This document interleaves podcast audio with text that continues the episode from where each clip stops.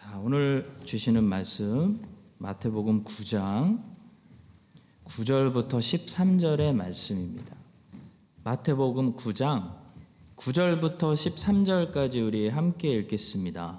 예수께서 그곳을 떠나 지나가시다가 마테라 하는 사람이 세간에 앉아 있는 것을 보시고 이르되 나를 따르라 하시니 일어나 따르니라 예수께서 마태의 집에서 앉아 음식을 잡수실 때 많은 세리와 죄인들이 와서 예수와 그의 제자들과 함께 앉았더니 바리새인들이 보고 그의 제자들에게 이르되 어찌하여 너희 선생은 세리와 죄인들과 함께 잡수시느냐?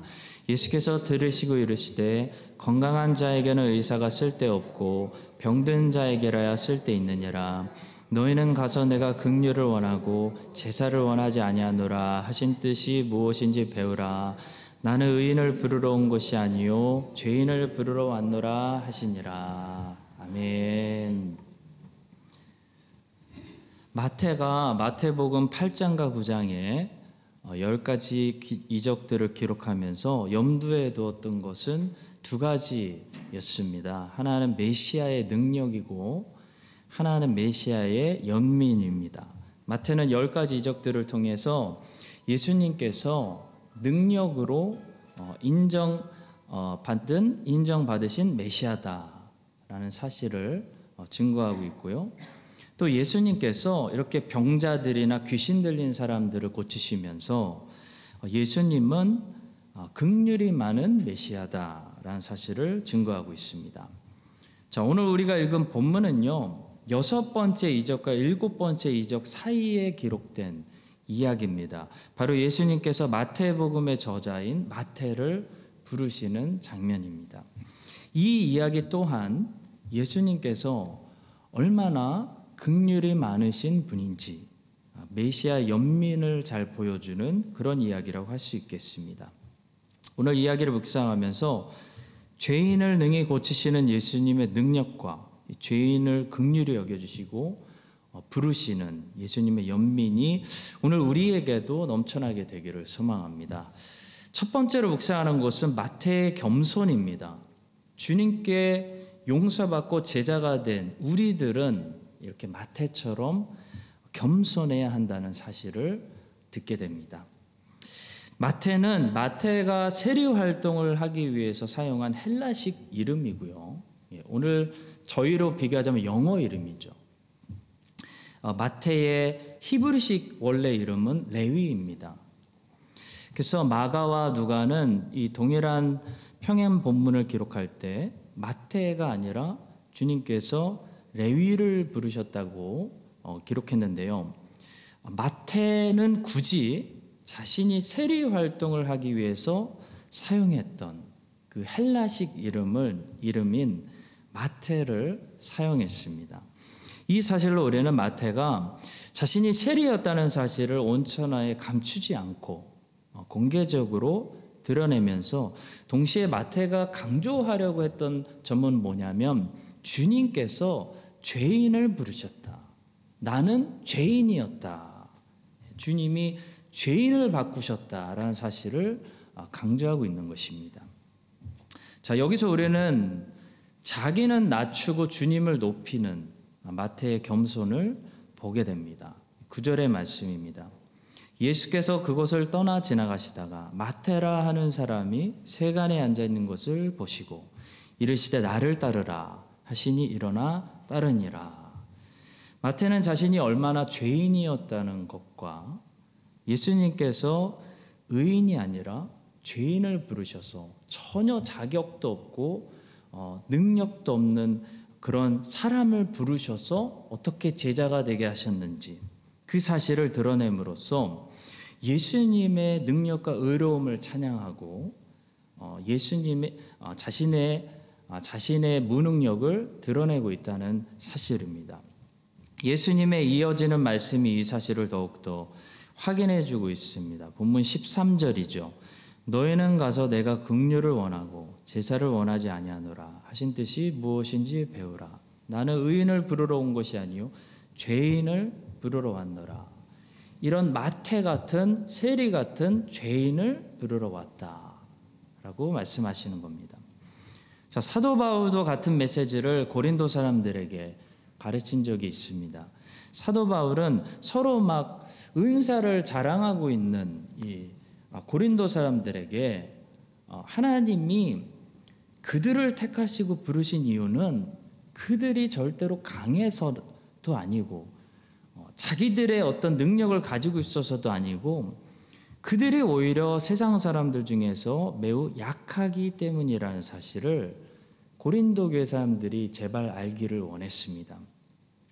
형제들아 너희를 부르심을 보라 육체를 따라 지혜로운 자가 많지 아니하며 능한 자가 많지 아니하며 문벌 좋은 자가 많지 아니하도다. 그러나 하나님께서 세상에 미련한 것들을 택하사 지혜 있는 자들을 부끄럽게 하려 하시고 세상에 약한 것들을 택하사 강한 것들을 부끄럽게 하려 하시며 하나님께서 세상에 천한 것들과 멸시받는 것들과 없는 것들을 택하사 있는 것들을 폐하려 하시나니 이는 아무 육- 육체도 하나님 앞에서 자랑하지 못하게 하려 하심이라. 자, 세례 요한도 그래요. 세례 요한은 주님은 높아지고 자신은 낮아져야 된다라고 말했고 마태는 주님만 의로움 의로우시고 주님의 의로움만 자랑하고 자신의 더러움을 공개적으로 감추지 않고 있고요. 바울은 주님의 강하심을 자랑하고 고린도 교회 성도들의 약함을 공개적으로 드러냈습니다. 자, 성도 여러분, 오늘날 교회가 만약에 육체적인, 육체적인 것들을 자랑하고 세상적인 것들을 자랑하면 주님과 정반대로 가고 있는 것입니다. 생각보다 학벌을 자랑하고 뭐 출신을 자랑하고 재력을 자랑하는 교회들이 세상에 많습니다. 다 잘못된 거죠. 어떤 교회는 목사님들이 다 명문대 출신입니다. 예. 그 명문대가 아니면 그 교회는 아예 목사를 청빙하지 않는 뭐 그런 교회들도 생각보다 많다는 거죠. 근데 마태는 우리에게 바울은 우리에게 세례요한은 우리에게 전혀 반대되는 말씀을 들려줍니다. 하나님께서는 우리가 강하기 때문에 부르신 것이 아니고 우리가 약하기 때문에 부르셔서 본인의 강하심을 우리의 약함을 통해 드러내신다는 말씀입니다. 하나님은 우리가 의롭기 때문에 도덕적으로 좀 의로웠기 때문에 부르신 것이 아니고 오히려 더럽기 때문에 부르셔서 본인의 의로움을 이 죄인들을 통해 세상에 드러내신다는 말씀입니다. 그러니 교회에서는 육체를 자랑할 수 없습니다. 교회에서는 예수 그리스도 외에 사실 자랑할 게 없는 곳이 교회입니다. 교회에서는 모든 사람들이 겸손히 모여가지고 예수님께 감사하고 예수님을 높이고 예수님께만 영광을 돌려야 하는 곳이 교회입니다. 교회는 희한한 곳이에요. 교회는 세상과 거꾸로 가는 곳입니다. 세상에서는 높은 자가 교회에서는 제일 낮은 일을 해야 하는 곳이 교회입니다. 세상에서는 대단한 존경을 받는 사람들이 교회에서는 그럴수록 더 겸손하게 가장 낮은 곳에서 섬김의 본을 보여야 하는 곳이 교회입니다. 아무리 세상에서 높은 사람들이 교회에 왔다고 해서 교회는 그 사람들을 막 이렇게 세워주면서 세상에서처럼 막 대접해주고 높여주면 안 되는 것입니다. 대통령이 들어와도 대통령이 뭐 우리 교회 오실 일은 없겠지만 혹시 대통령이 크라이스트 찬인장로에 오셔도요 막 높여 세워주면 안 된다는 거예요. 새가족 취급을 받으셔야 된다는 거예요. 왜냐하면 교회에서는 높고 낮음이 없기 때문입니다. 주님의 교회에서는 오직 주님만 높으신 거예요. 마태는 10절에서도 자신이 예수님께 식사를 대접했다는 사실을 부각시키는 것이 아니고 예수님께서 자기 같은 죄인들을 기꺼이 받아주시고 예수님께서 자기 같은 죄인들과 식사까지 해 주셨음을 어, 강조하고 있습니다. 똑같은 말이라도 마태는 보시면 항상 주님은 높이고 자신은 낮추고 있다는 거죠. 10절의 말씀입니다. 예수께서 마태의 집에서 앉아 음식을 잡수실 때 많은 세리와 죄인들이 와서 예수와 그의 제자들과 함께 앉았더니 그러니까 마태는 본인 스스로 자기들은 세리들과 죄인들이었다고 말하고 있습니다. 성도 여러분, 우리는 주님을 높이는 것까지는 인정하는데 우리 자신을 이렇게 마태처럼 낮추는 것은 거부할 때가 많이 있습니다. 주님을 높이지만 은근슬쩍 자기도 함께 올라가기를 바랄 때가 우리 죄인의 가진 이 본성상 있다는 거죠. 자, 그럴 때 우리는 놀이터에 있는 시소를 기억해야 됩니다. 주님과 내가 시소를 타고 있다고 생각해야 됩니다. 주님을 높이려면 내가 반드시 낮아져야 됩니다. 주님을 높인다고 하면서 나도 올라가기를 어, 나도 좀 뜨고 싶다. 바랄 수가 없다는 거죠. 내가 올라가는 만큼 주님은 반드시 낮아지십니다. 주님을 우리가 높이 높이 올려드리려면 종들이 주님을 섬기는 종들이 낮아져야 됩니다. 우리가 얼마나 죄인들인지 드러날수록 우리 주님의 의로움이 더 찬양을 받게 되는 것이죠.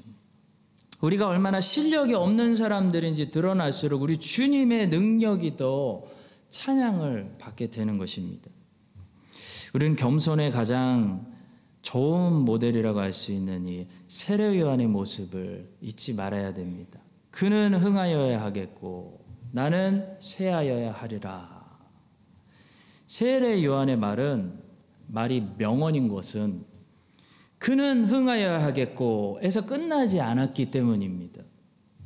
세례 요한의 말은 그는 흥하여야 하겠고 에서 끝나지 않고 그 다음이 중요해요. 그 다음이 나는 나 세례 요한은 쇠하여야 하리라 잊혀져야 하리라 망하여야 하리라 사라져야 하리라라고 말했고 그렇게 살았기 때문이에요. 많은 사람들이 그는 흥하여야 하겠고까지만 말하고 그 다음은 잘 고백하지 않습니다. 주님이 높아지는 것을 싫어하는 그리스도인들은 없죠. 근데 그리스도인이라고 고백하면서 자기는 그리스도를 높이기 위해서 쇠하여지는 것을 각오하는 사람은 점점 더 없어지는 것 같습니다. 그리스도를 높이면서 자기도 높아지는 거, 우리도 높아지는 거, 교회도 높아지는 거, 그것이 요즘 유행하고 있는 이 암초 같은 기독교를 병들게 하는 번영 신약입니다. 여러분과 제가 오늘 마태를 봅니다. 도전을 받습니다. 그리스도를 높이고 그리스도만 높이고 우리는 쇠하여지고 우리는 낮아지고 우리는 불타서 태워지고 우리는 사라져서 우리가 있었던 장소, 우리가 살았던 잠시 이 땅에서 살았던 그리고 떠나는 그 삶의 그 흔적에서 오직 그리스도의 그리스도가 이 사람의 삶에서 사셨구나, 역사했구나라는 그런 그리스도의 아름다운 향기가 남을 수 있게 되기를 주님의 거룩하신 이름으로 간절히 축복합니다. 두 번째로 우리 주님의 부르심은 실패하지 않는 효과적인 부르심이다라는 사실을 보게 됩니다. 웨스트민스터 신앙고백서 10장은 효과적인 부르심이란 주제에 대해서 어, 고백하고 있는데요. 여기서 말하는 효과적인 부르심이란 뭐냐면 한마디로 말하면 우리 주님의 부르심은 항상 성공적이다. 항상 어, 효과적이다라는 말씀입니다. 다시 말해 우리 주님의 부르심이 실패하는 경우는 전혀 없다라는 것을 개혁주의 신앙 고백서가 고백하는 거예요. 이 진리를 칼빈의 오대교리에서는 다른 말로 불가항적 은혜라고 부릅니다. 같은 말이에요. 한마디로 거부할 수 없는 은혜. 하나님이 은혜를 주시면 그것을, 그것을 거역할 수 없다. 받을, 받게 된다라는 말씀입니다. 자, 본문의 구절의 말씀이 이 진리를 그대로 보여줍니다. 9절입니다. 예수께서 그곳을 떠나 지나가시다가 바테라 하는 사람이 세간에 앉아 있는 것을 보시고 이르시되 나를 따르라 하시니 일어나 따르니라라고 말씀해요. 그리고 개혁주의 신학은 주권이 하나님께 있다는 진리를 지키는데 싸움을 많이 싸웠습니다. 왜냐하면 알미니안주의라는 이 이단적인 사상이 갑자기 등장해가지고 바로 이 진리를 공격하면서 하나님께 있는 절대적 주권을 뺏어서 사람에게 넘겼기 때문입니다. 알미니안주의자들은 주권과 최종 결정권이 사람에게 있다고 믿었습니다. 한마디로 그리스도께서 부르셔도 사람이 거절할 수 있다고 믿었습니다. 그러니까 구원받고 구원받지 못하고의 최종 결정이 누구로부터 되냐면 각 사람의 의지로부터 각 사람의 선택으로부터 된다는 거죠. 얼핏 들으면 맞는 얘기 같이 들리는데요. 여기 함정이 있는 겁니다. 알미니안주의자들의 말대로 하면 하나님께서는 자기 백성을 구원하시는 것이 아니라 하나님께서는 한 사람 하나님께서는 어, 사람들이 구원받을 수 있는 가능성만 주시는 것입니다. 문만 열어 놓으신다는 거죠. 문은 하나님이 열어 놓으셨지만 만약에 한 사람도 하나님의 초청을 거부한다면 결국 천국에는 한 사람도 구원받지 못하고 한 사람도 천국에 가지 않는 그런 어, 결론이 나와버릴 수 있다는 것이 이 알미니안주의의 어, 사람들의 결론입니다. 성경적이지 않은 거죠. 자, 성경은 처음부터 끝까지 동일하게 어떤 진리를 선포하냐면 하나님은 단지 천국으로 올 수 있는 문만 열어놓으시는 분이 아니라 하나님이 주권적으로 택하신 백성들을 문 안으로 들여보내시는 선택된 그런 자녀들이 있다고 말하고 있습니다. 하나님은 사람들이 천국으로 갈 수 있는 가능성만 주시는 분이 아니고 하나님의 택하신 자녀들에게 구원을 직접 완성하시고 성취하시는 분이라고 성경은 말씀합니다. 성경은 하나님이 이 일을 주권적으로 하신다고 말씀하고 그 누구도 하나님의 일이 실패로 돌아가도록 아무도 방해할 수 없다고 말하며 하나님은 이 구원 사역에 조금도 실수하거나 실패하지 않으시고 자기가 택한 백성들을 한 영혼도 중간에 잃어버리지 않으시고 다 구원하신다라고 성경은 분명히 말씀하고 있는 거예요. 그래서 알미니안 주의는 이미 오래전에 이단 판정을 받았습니다. 그런데도 오늘날 알미니안 주의를 믿고 있는 사람들이 많다는 것은 참 유감스러운 현실입니다. 자, 성도 여러분, 본문에 보시는 것처럼 우리 주님의 부르심은 항상 효과적인 부르심입니다. 우리 주님은 아무나 부르시는 게 아니에요. 모두를 부르시는 것도 아니에요. 우리 주님은 모든 사람들을 구원하시는 것도 아니고 잃어버린 양들을 부르시고 찾으시는 분이십니다. 우리 주님께서는 하나님의 계획과 섭리 안에서 마태를 부르셨고 그 부르심을 마태는 거절할 수가 없었습니다. 마태가 주님께 반응하도록 성령이 마태 안에 이미 역사하셨기 때문입니다. 이 성령의 거부할 수 없는 역사, 그리스도를 일어나서 따르도록, 마태가 따르도록 마음을 감동시키고 마음을 바꿔버리는 이 성령의 사역을 우리는 불가항적 은혜, 하나님이, 하나님이 주시기로 작정하셨다면 거부할 수 없는 은혜라고 부르는 것입니다. 성도 여러분, 여러분과 저도요, 이렇게 구원받았다는 거예요. 여러분과 저도 우리가 선택해서 예수 믿은 거 아닙니다. 성경이 뭐라고 말할까요? 요한복음 15장 16절. 너희가 나를 택한 것이 아니요 내가 너희를 택하여 세웠다라고 말해요. 우리가 오늘 이 자리에 왜 있냐면 주님이 우리를 선택해서 우리가 거역할 수 없는 은혜를 주시고 효과적인 부르심으로 우리를 부르셨기 때문에 오늘도 우리가 이 자리에 있는 것이 내가 선택해서 이 자리에 온 것이 아니라는 것입니다. 이걸 반대로 얘기하면요.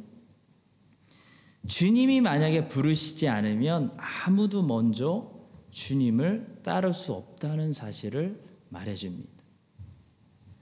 베드로가 예수님을 향해서 자신 있게 신앙 고백을 했습니다.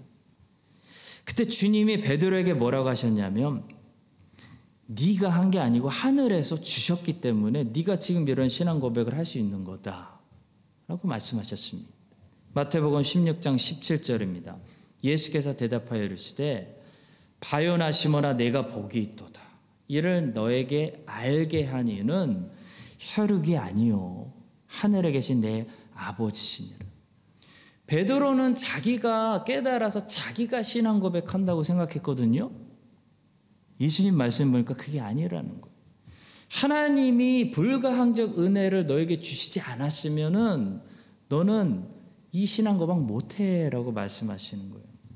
바울은 동일한 진리를 고린도전서 12장 3절에서 이렇게 설명합니다. 그러므로 내가 너에게 알리노니 하나님의 영으로 말하는 자는 누구든지 예수를 저주할 자라 하지 아니하고 또 성령으로 아니하고는 누구든지 예수를 주시라 할 수 없느니라 말씀이에요.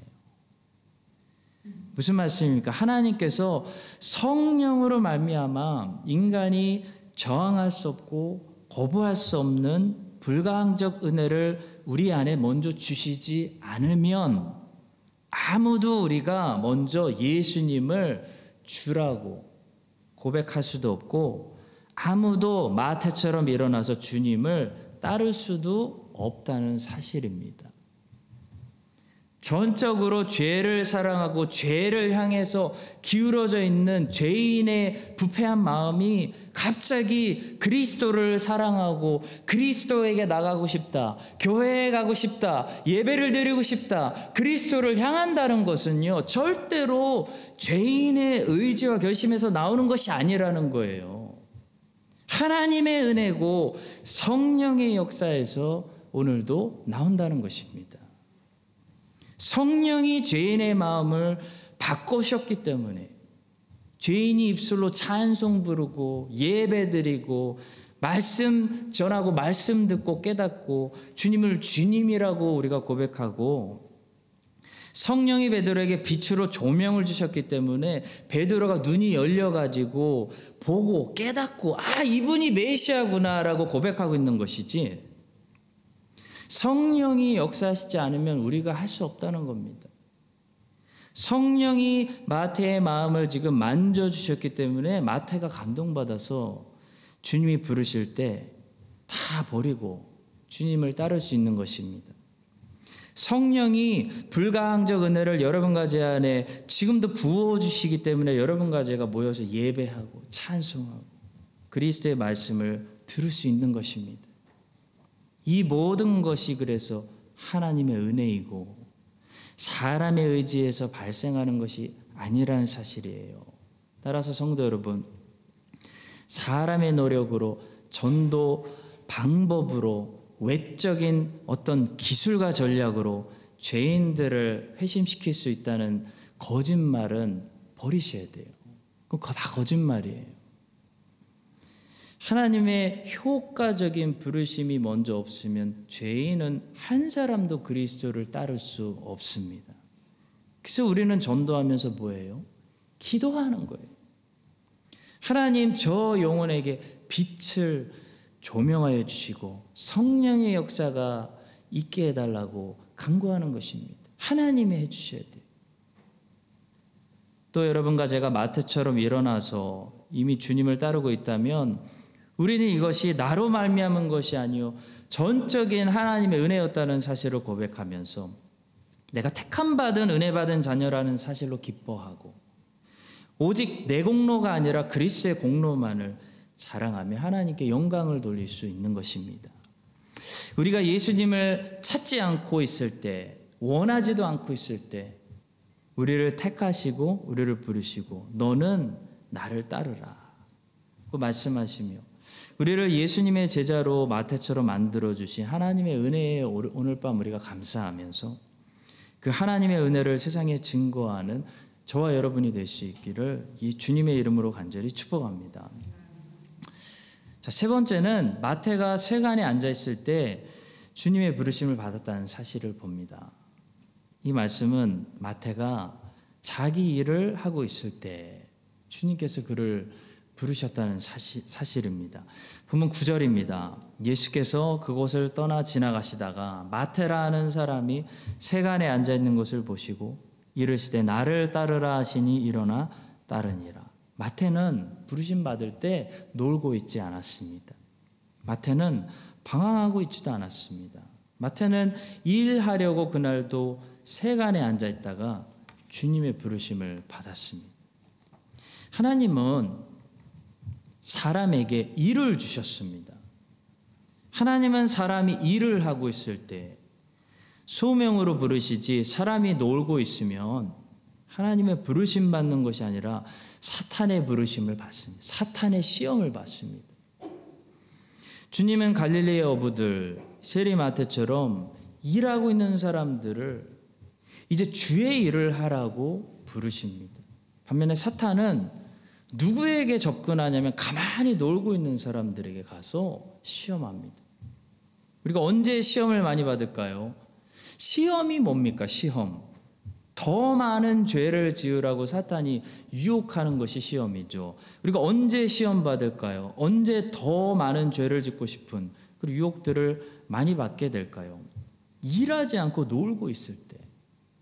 놀 때, 인생이 노는 인생일 때 죄를 지으라고 시험을 많이 받게 되는 것입니다.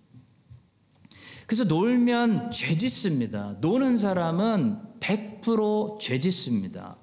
놀면 죄 짓는 것이지 노는 사람이 선한 일, 주의 일 못하는 것입니다. 못합니다. 그래서 분명합니다.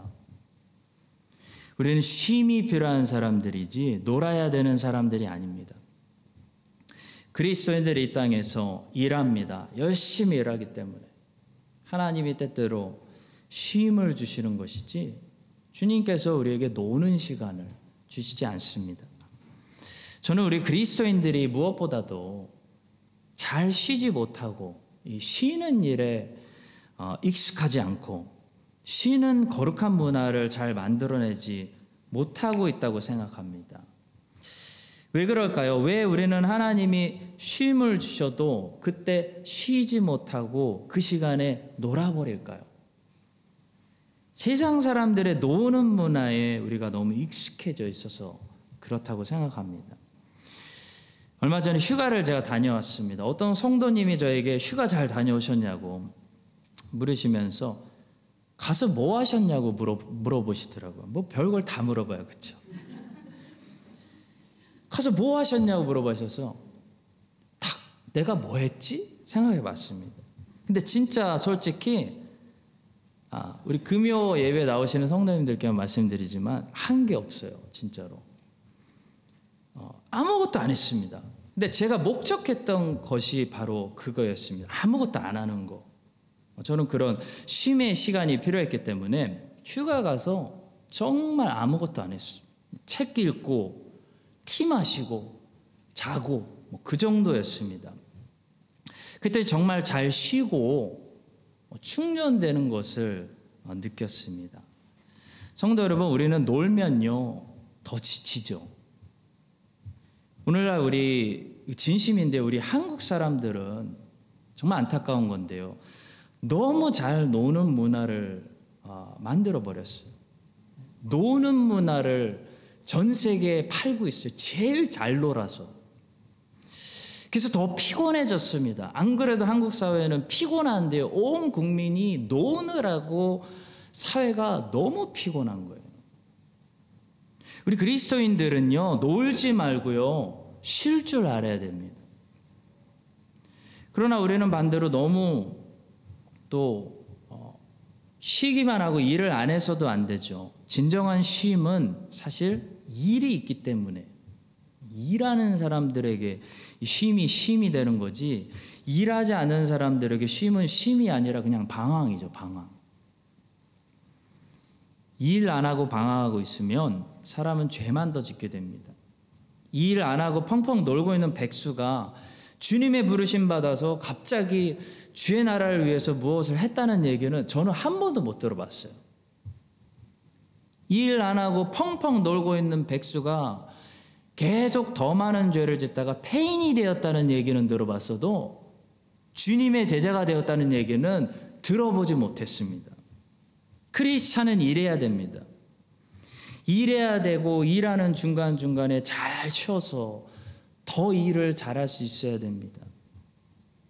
크리스찬에게 하나님은 노는 시간을 주지 않으신다고 저는 믿습니다. 노는 문화는 없어야 됩니다. 놀 시간은 없습니다. 우리는 일하고 쉬고 또 일하고 일과 쉼의 건강한 균형을 가지고 있어야 됩니다.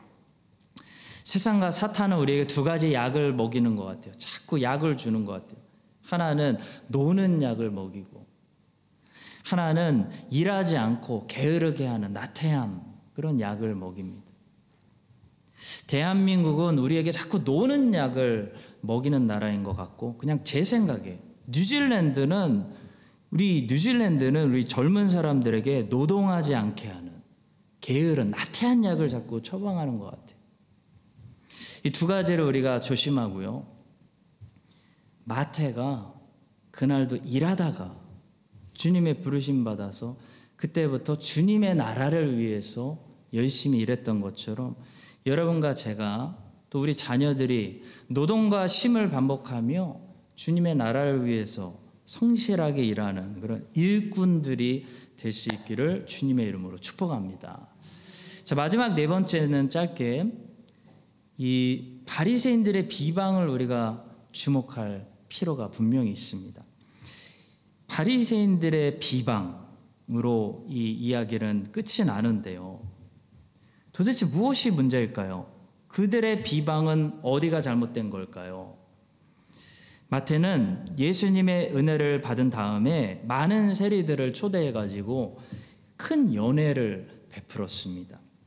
10절의 말씀을 보시면 마태는 참 기특하게도 예수님만 초대한 것이 아니고 예수의 제자들도 초대했고 또 마태는 자기만 예수 믿은 것이 아니고 다른 세리들도 예수님 만날 수 있도록 이 많은 세리들을 어, 함께 초대했습니다. 10절의 말씀입니다. 예수께서 마태의 집에서 앉아 음식을 잡수실 때 많은 세리와 죄인들이 와서 예수와 그의 제자들과 함께 앉았더니라고 말합니다. 자, 그런데 문제는 이 광경을 보고 이제 바리새인들이 일어나서 비방하기 시작했다는 거죠. 그럼 바리새인들이 무엇을 비방했을까요? 무엇이 그들의 마음에 좀 얹어놨을까요? 그들이 문제 삼은 것은 예수님께서 왜 죄인들과 어울리시느냐라는 것이었습니다.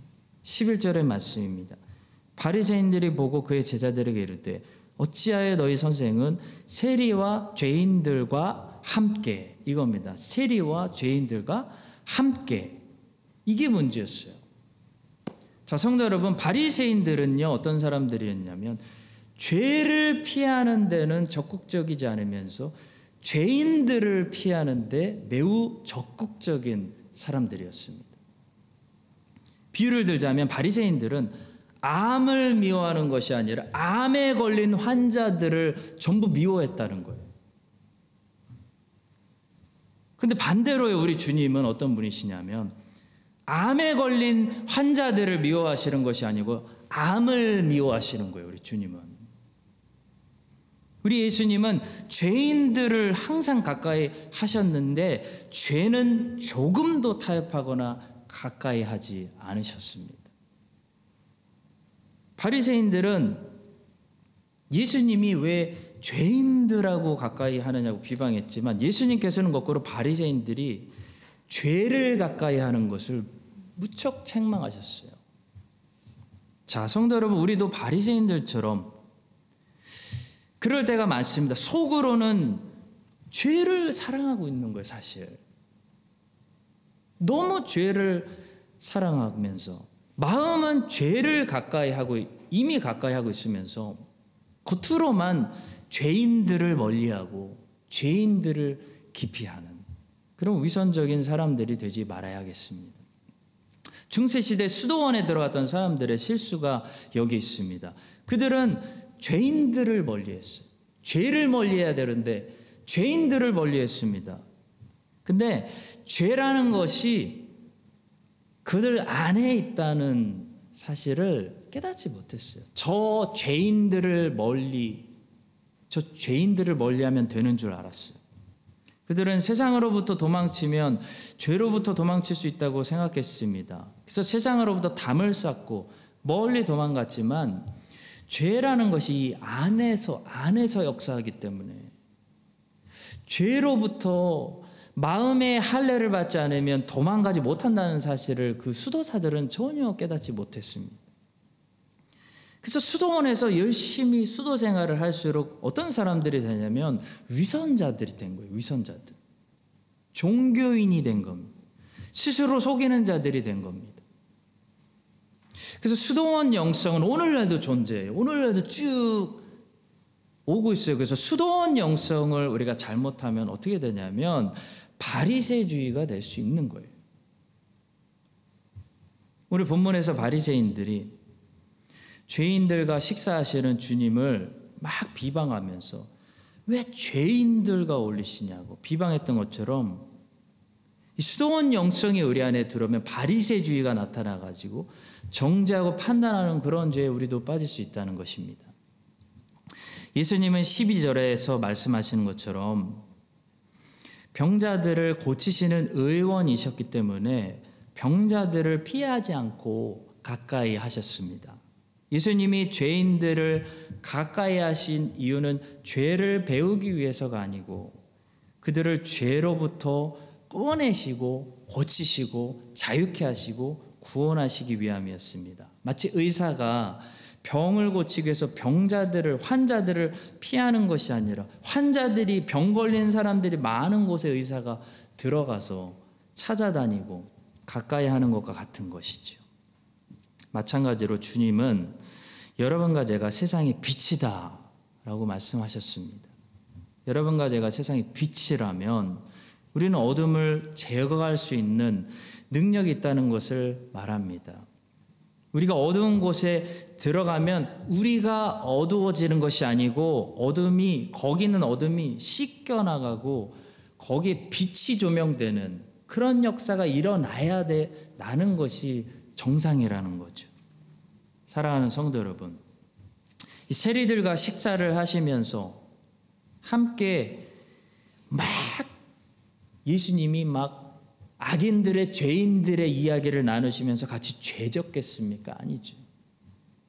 세리들과 식사를 하시면서 함께 죄인이 되지 않으시고 오히려 이 죄인들이 의인들로 고쳐지도록 강한 빛을 발산하신 우리 주님께서 오늘도 우리 안에서 강하게 빛을 비추셔서 여러분과 제가 다니는 곳마다 우리가 어둠에 물드는 것이 아니고 그 어두움 세상이 우리의 빛에 물들어서 세상이 밝아지고 우리가 가면 세상이 밝아지고 내가 가면 컨버세이션이 바뀌고 내가 가면 죄인들이 회개하고 내가 들어가면 무서워서 어, 목사님 오셨는데 무서워가지고 죄 못 짓고 그렇게 돼야 된다는 거죠. 그것이 영향력이죠. 그런 우리 주님의 역사가 우리 안에 있는 이 주님의 역사가 우리 모두를 통해서 우리 교회와 이 땅 가운데 일어나게 하여 주시기를 우리를 통해 이제는 세상을 밝게 비추시는 우리 주님의 이름으로 간절히 축원합니다.